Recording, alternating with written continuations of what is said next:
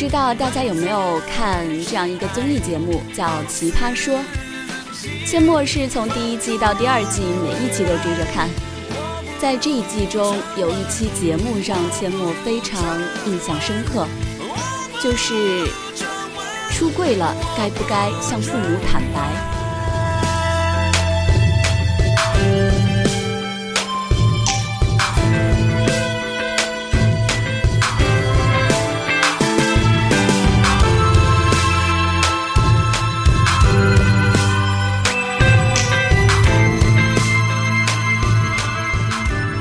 我觉得在这一期里，作为非常非常有发言权的金星和蔡康永两位团长，都说得非常非常好，而且也非常非常动情。尤其是马薇薇指出的那一段社会的现实，说得非常非常正确。在中国，很多人是反对同性恋的，这是一句废话。众所周知，这也是一个前提，是讨论的基础。也就是说，我们这里和美国不一样。在美国，绝大多数人都认为同性恋是一件很正常的事情，超过半数的人赞成同性婚姻。今年的六月二十六日，也就是上上个月了，美国最高法院判决同性婚姻合法。其实这也是顺理成章的一件事情吧，因为美国巨大的影响力，国人也纷纷参与讨论，看美国最高法院的判决书，看首席大法官的反对意见。其实，大法官们那些精妙而高深的辨析，离我们很远。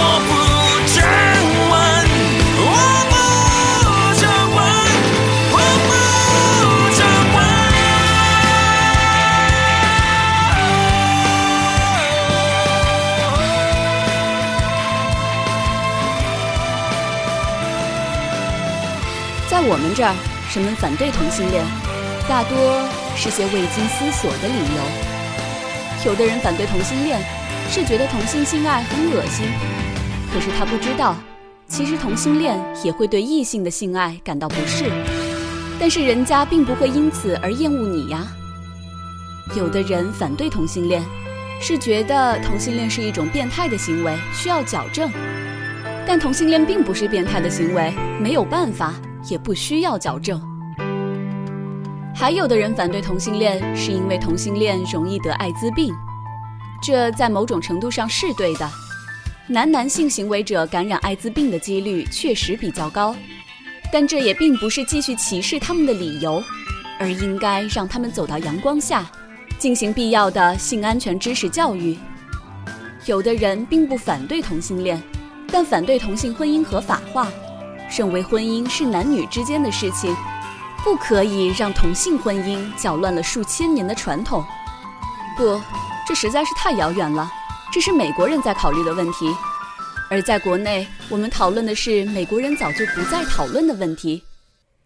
这些问题在一部分中国人，主要是生活在大都市的年轻人眼里，也可能不是问题了。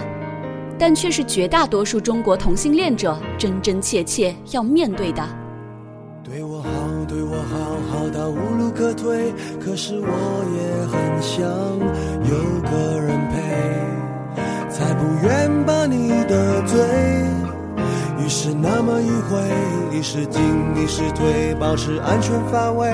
这个阴谋让我好惭愧，享受被爱滋味，却不让你想入非非。就让我，巨大的分歧令人头痛，可能导致无穷无尽的无意义的争吵。其实，讨论概念、理念、观念，往往是苍白的。人的生存、生活、生命，才是鲜活动人的。你去看美国最高法院的判决书，那些说理让人头痛，但那些案例一看就懂。所以在这里，阡陌想跟大家分享几个比较典型的同性恋的案例。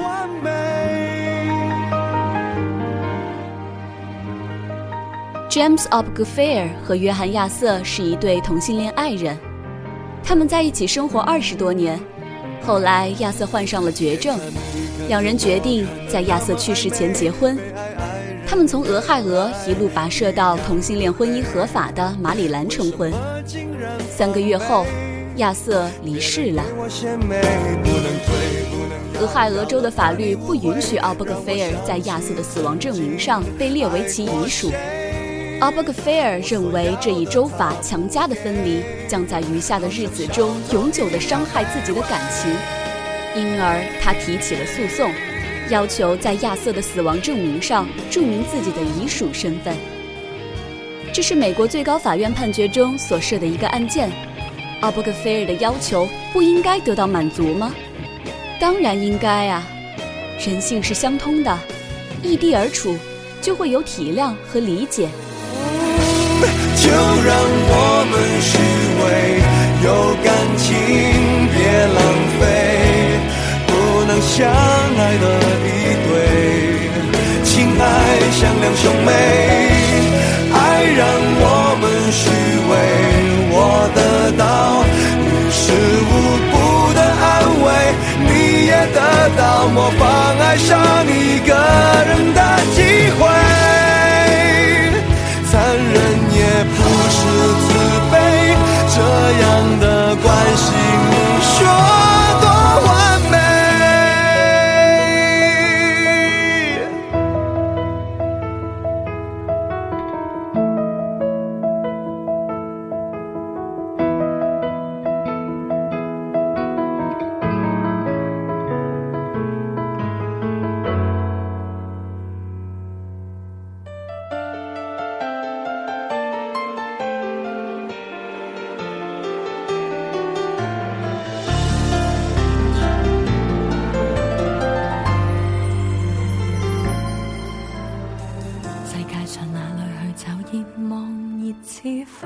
在中国，案例是这样的：一个高中男生告诉父亲自己是同性恋，父亲骂他是变态，说你得了艾滋病，死了还不如我现在就杀了你，冲他拳打脚踢，甚至用十斤的哑铃砸他的脑袋。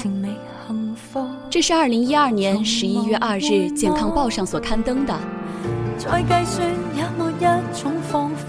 还有，在二零一四年六月五日《南方周末》上，一个男青年被一家心理治疗中心治疗同性恋，用电极贴在他的下体，一旦对同性有性冲动，就会被电击。被电了两个月，一点用都没有。治疗中心告诉他需要继续治疗。无负跳入爱海，沉重越来越爱最后，我们再来看看二零一二年七月十八日《成都商报》的一则报道：一个女博士生因为被同性恋丈夫骗婚，愤而跳楼自杀了。她叫罗红玲。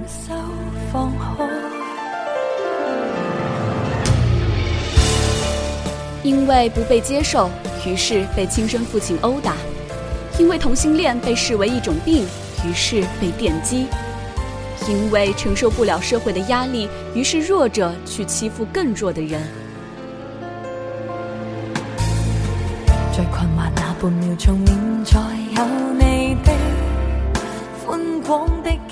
在我们这儿，对同性恋者的伤害更残酷、更普遍、更隐秘。美国同性恋者想要的是尊严和福利，而中国同性恋者呢？他们最想要的是承认他们是正常人。我们现在还处于初级阶段，不需要过于复杂的思辨。只需要最基本的共情和良知。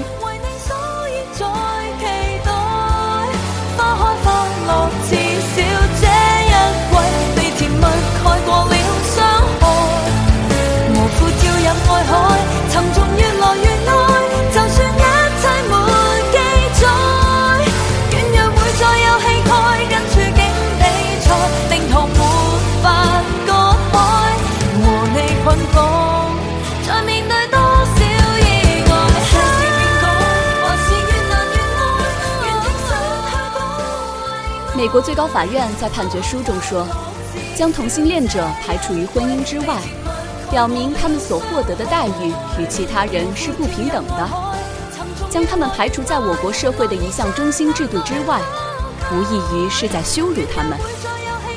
而在我们这儿，又何止在婚姻一件事上羞辱他们呢？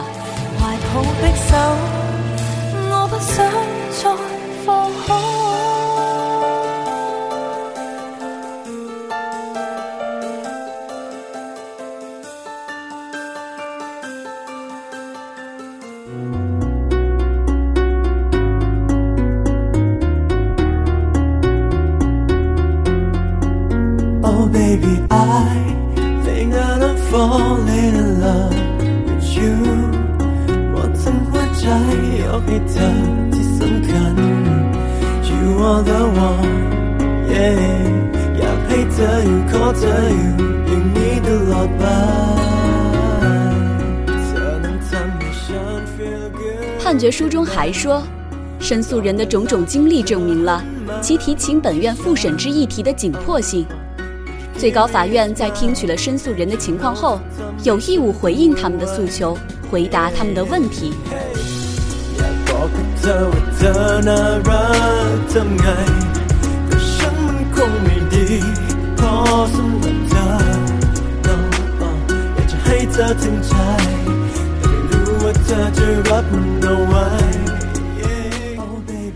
那么，在更加紧迫的现实伤害面前，其他人该如何回应他们的诉求，回答他们的问题呢？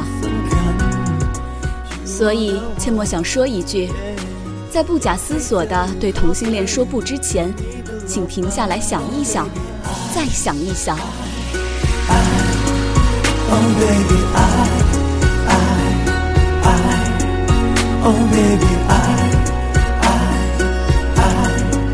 oh baby, Oh, oh baby, I, oh baby, I.